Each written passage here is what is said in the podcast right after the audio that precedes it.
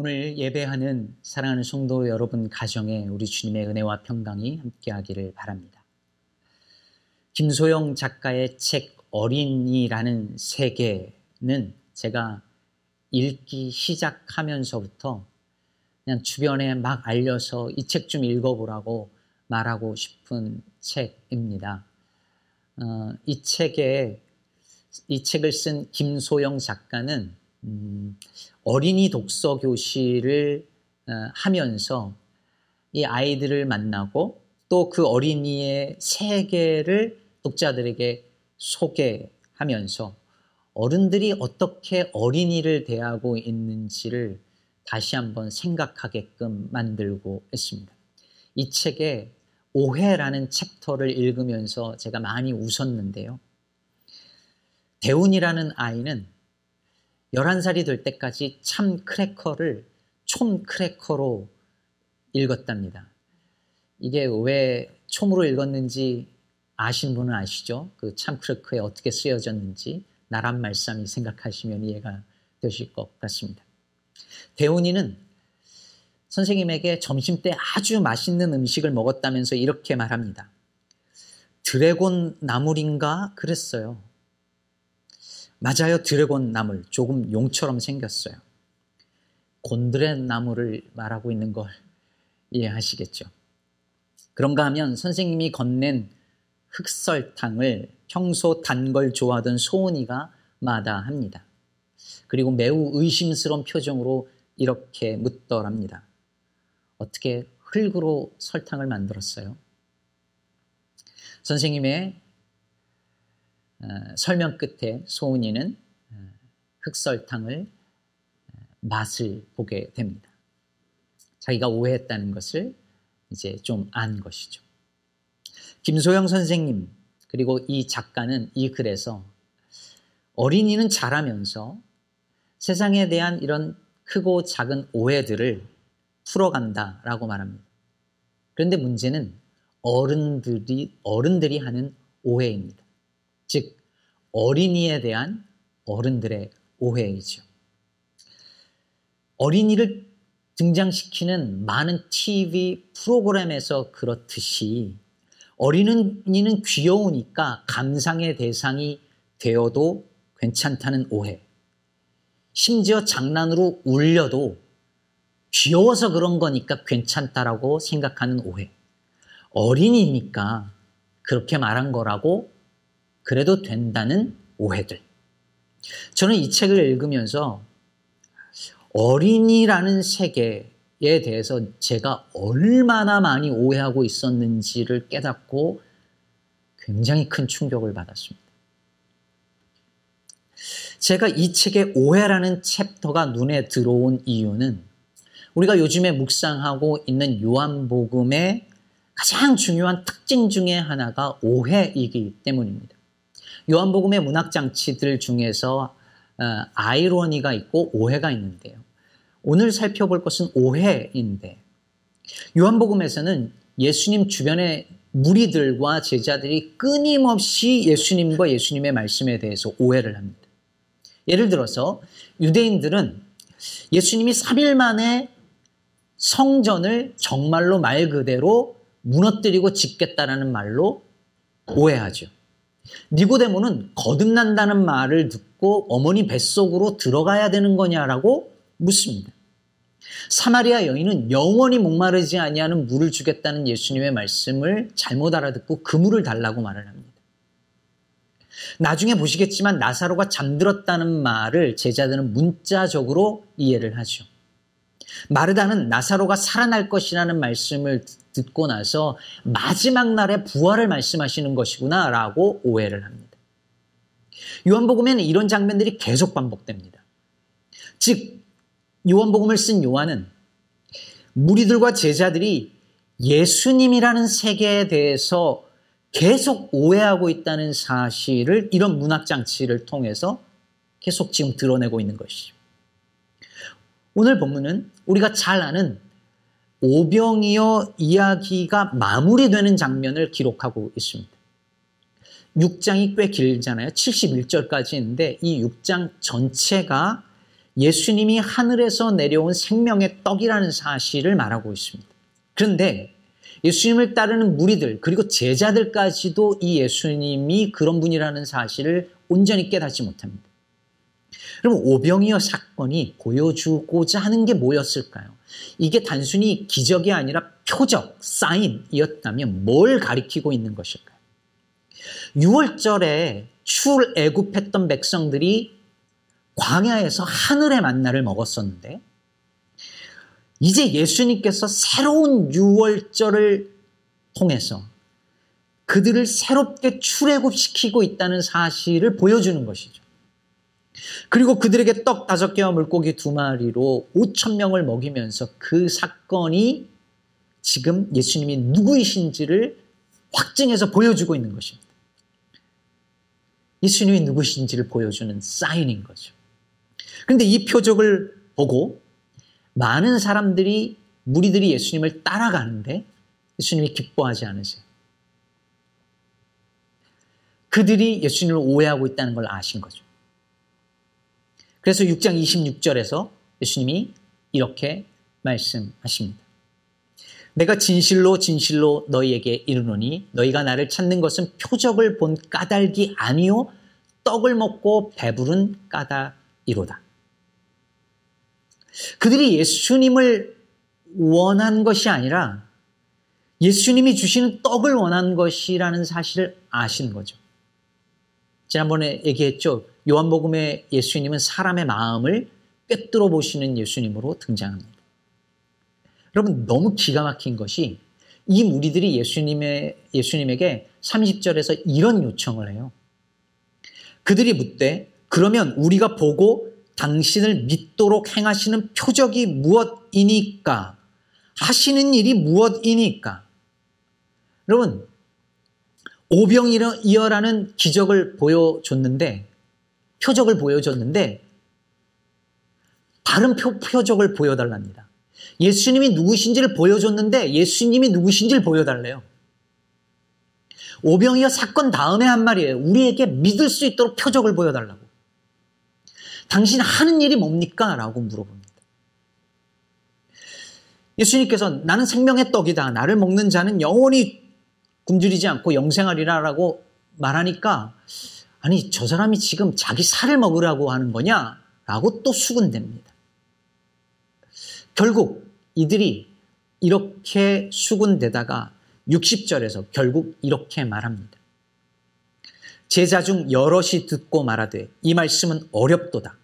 누가 들을 수 있느냐? 한데.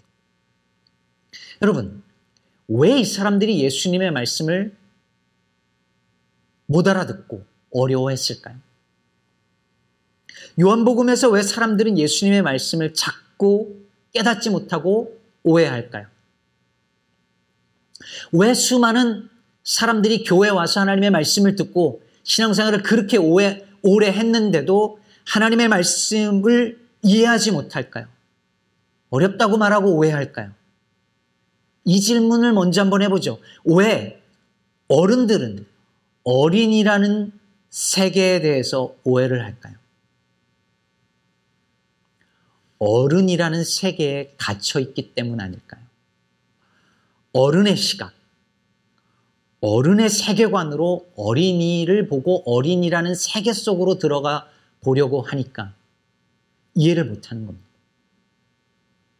여러분 예수님은 요한복음에서 예수님은 하늘에서 내려온 존재로 묘사됩니다. 여러분 기억하시나요? 니고데모에게 예수님께서 자신을 어떤 존재로 소개하십니까? 하늘과 땅을 연결하는 사다리라고 얘기를 하시잖아요. 천사들이 인자 위로, 예수님 위로 오르락내리락 할 거라고 말씀하셨습니다. 공부 기억하시죠? 하늘과 땅을 잇는 존재가 예수님이었습니다. 그래서 예수님은 하늘과 땅을 잇기 위해서 계속 하늘의 일을 말씀하세요. 그런데 사람들은 땅의 세계에 속해 있기 때문에 하늘의 세계에 관한 예수님의 말씀을 이해하지 못하고 계속 오해하죠. 어둠에 속해져 있으니까 빛의 일을 이야기하는데 깨닫지를 못합니다. 오늘 본문 63절은 이렇게 말합니다. 살리는 것은 영이니 육은 무익하니라. 내가 너희에게 이른 말은 영이요 생명이니라. 영에 속하지 않고 육에 속하니까 영과 생명에 관한 이야기를 하는데 깨닫지 못하고 이해하지 못하고 끊임없이 오해하는 것입니다. 수십 년 교회를 다녔다는 분들이 예수에 대해 성경에 대해 복음에 대해 교회에 대해서 오해하는 걸 들으면요. 정신이 아찔해집니다. 저는 도대체 평생 예수를 믿는다면서 뭘 믿어온 걸까? 아득해집니다. 신앙을 이 땅에서 보다 행복한 삶을 유지하도록 도와주는 어떤 종교증으로 생각합니다. 기도의 거의 90% 아니 95% 이상이 다 자식의 안녕과 가족의 행복입니다. 내가 그래도 주일 성수하고 새벽 기도 했더니 하나님께서 예쁘게 봐주셔서 우리 자식들 다 잘 되게 해주시고 건강하게 해주시고 그래도 이민생활 성공하게 해주셨다고 그렇게 말합니다. 예전에 교회에서 제가 학생 때 자주 듣던 기도가 뭐였냐면 우리 아이들 세상에서 머리가 될지언정 꼬리가 되지 않게 해주십시오. 수없이 들었습니다. 언젠가 김군주 교수님이 그러시더라고요.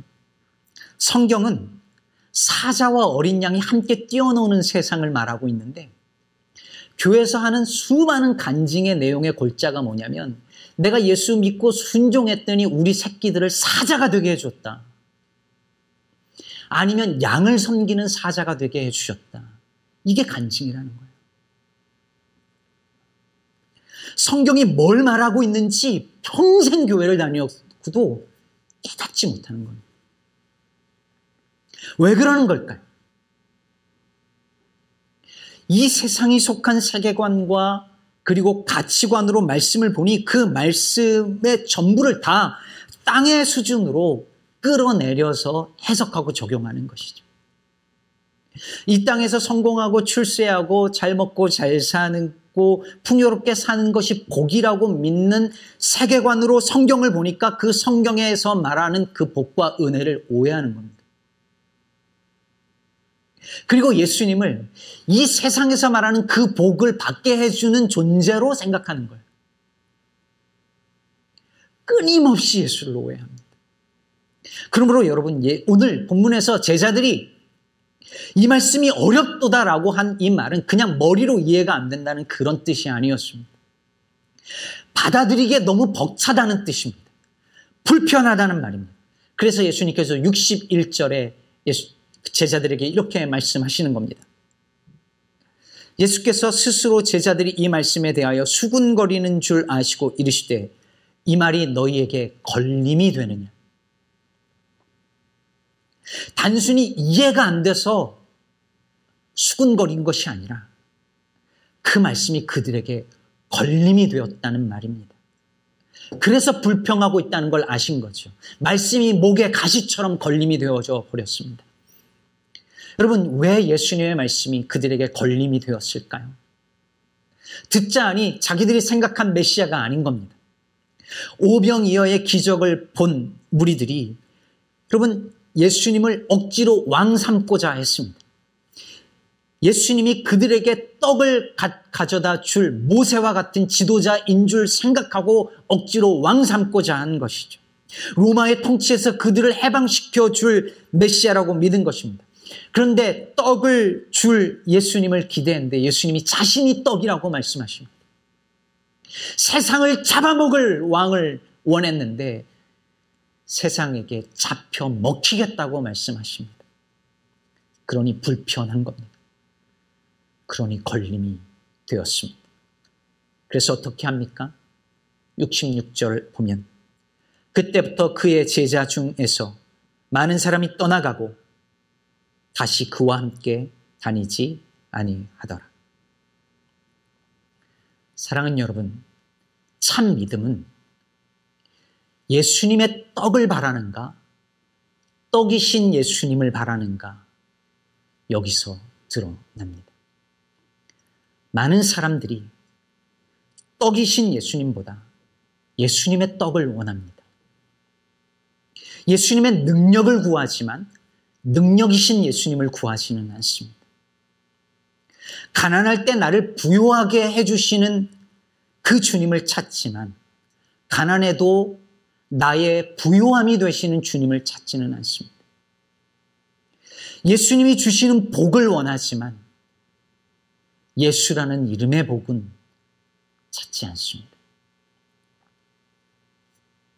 여러분 요한복음 5장에 보면 예수께서 베데스다라는 못에 앉아 있던 38년 된 병자를 고치시는 사건이 나오잖아요.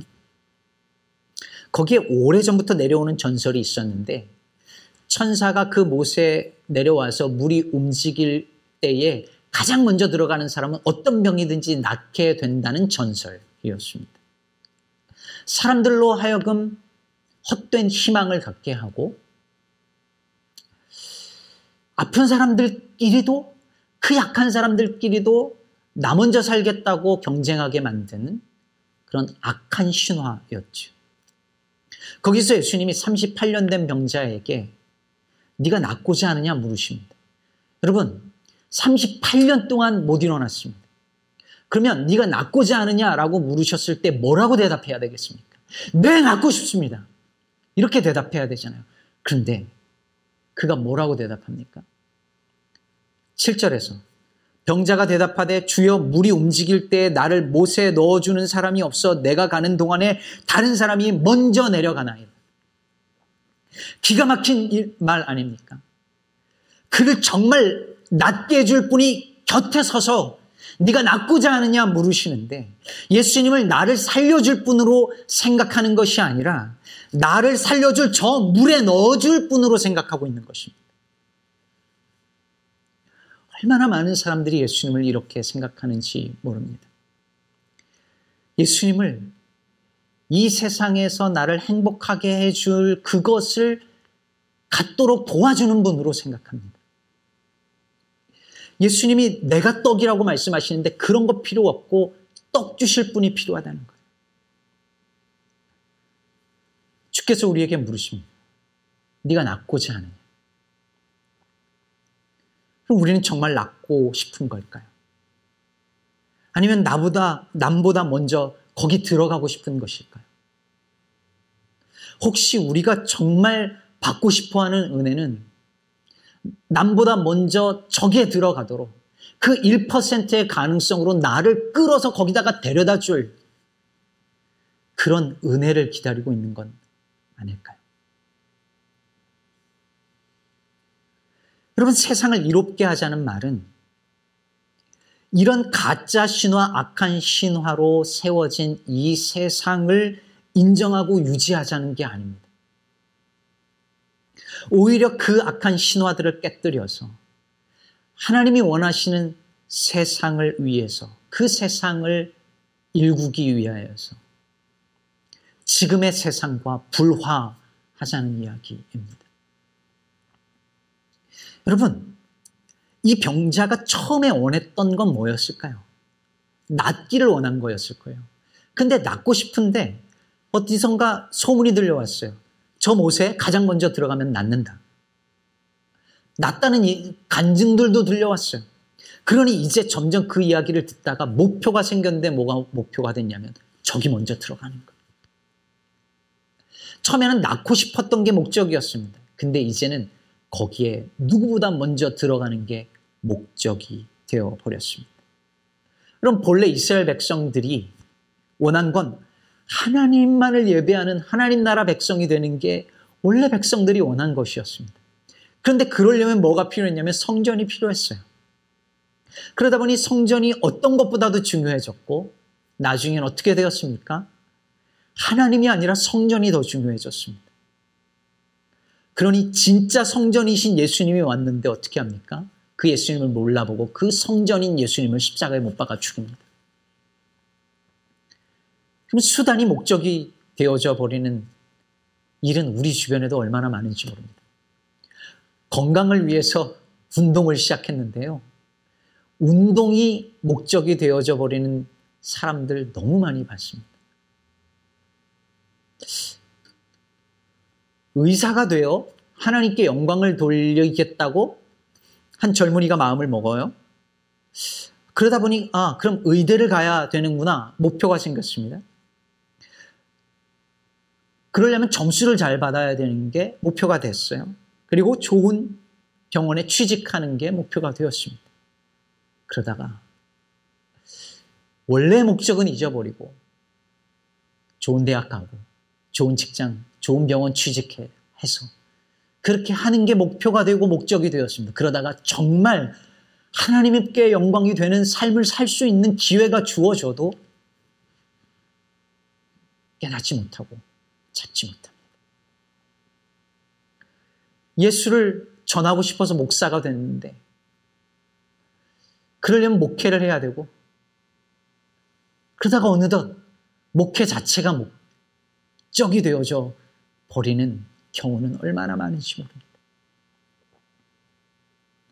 어제 본당에 여기에 앉아서 혼자 기도하다가 문득 아, 정말 우리 교회가 이제 이사를 가는구나 실감이 나기 시작했습니다. 저는 이곳에 와서 3년 있었지만 어, 처음 교회를 시작하신 많은 분들은 7년간 이곳에서의 많은 추억이 있고 또 하나님께서 이곳에서 베풀어 주신 은혜에 대한 기억들이 있을 것입니다.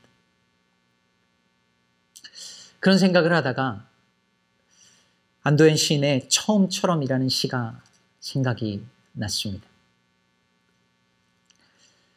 이사를 가려고 아버지가 벽에 걸린 액자를 떼어냈다. 바로 그 자리에 빛이 바래지지 않은 벽지가 새것 그대로 남아있다. 이 집에 이사 와서 벽지를 처음 바를 때 그 마음, 그 첫마음 떠나더라도 잊지 말라고 액자 크기만큼 하얗게 남아있다.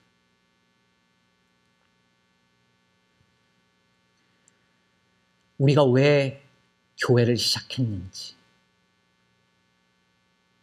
그 첫 마음을 기억해야 합니다. 예배가 목적이었는데 예배당이 목적이 되어지는 경우는 얼마나 많은가요?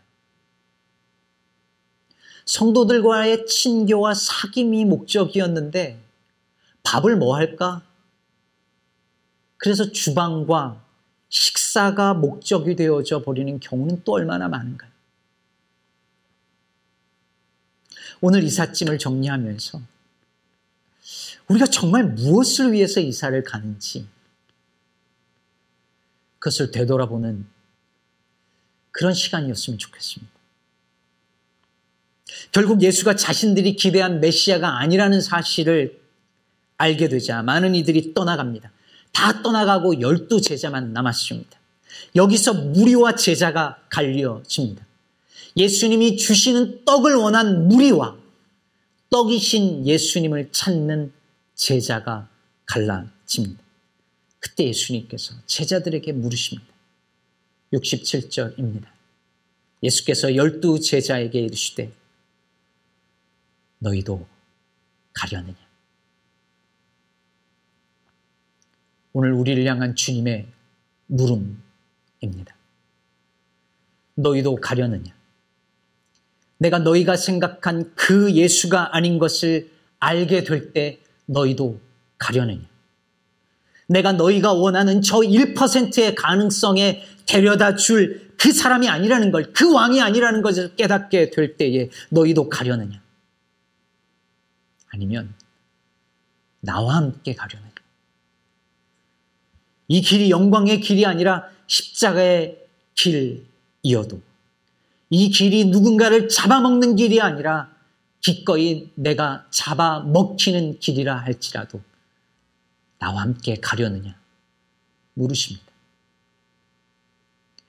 헨리 데이빗 소로우는 만일 어떤 이가 자기 동료들과 발모아 추어 가지 않는다면 그것은 그가 다른 북소리를 듣기 때문일 것이라고 말한 바 있습니다. 예수를 믿는다는 건 다른 북소리를 듣고 이 세상의 리듬과 박자에 맞추지 않고 그 세상과 불화한다는 것을 의미합니다. 베드로가 이제 그것을 하기 시작합니다. 68절 보면 시몬 베드로가 대답하되 주여 영생의 말씀이 죽게 있사오니 우리가 누구에게로 가오리까? 그리고 이어서 이렇게 대답합니다. 고백합니다. 우리가 주는 하나님의 거룩하신 자이신 줄 믿고 알았사옵나이다. 왜 베드로는 예수님을 하나님의 거룩하신 자라고 고백했을까요? 예수님은 세상의 관점, 땅의 관점으로는 파악할 수 없고 그렇게 해서는 끊임없이 오해할 수밖에 없는 거룩하신, 즉 구별된 분이라는 것을 안 것이죠. 다른 북소리를 듣기 시작한 것입니다. 이 북소리를 듣고 하늘의 리듬과 박자에 맞춰서 걷는 저와 여러분 되시기를 간절히 바랍니다. 영화 매트릭스에 보면 모피어스가 네오에게 빨간 약과 파란 약을 주면서 하나를 선택하게 합니다. 파란 약을 먹으면 지금까지 살아왔던 가상 세계에서 그 매트릭스의 세계에서 무난하게 살아갈 수 있게 됩니다. 그러나 빨간 약을 먹으면 진짜 현실과 마주하게 됩니다. 사랑하는 여러분, 우리 앞에도 선택이 선택할 수밖에 없는 빨간 약과 파란 약이 있습니다. 살던 대로 무난하게 살면서 땅의 세계에 속한 채로 끊임없이 하늘의 세계에 대해서 오해하며 살 수 있습니다. 그러면 편할 것입니다. 적어도 이 땅에서는 많은 이들이 이것을 선택하며 예수님을 버리고 떠나갑니다. 그러나 영생의 말씀을 택하면 예수라는 새로운 현실을 하나님 나라라는 세계를 마주하게 될 것입니다. 그것이 내가 기대하고 내가 원했던 모습이 아니더라도 거기에 참 생명과 영생이 있습니다. 이제 주님의 말씀을 들으십시오. 너희도 가려느냐?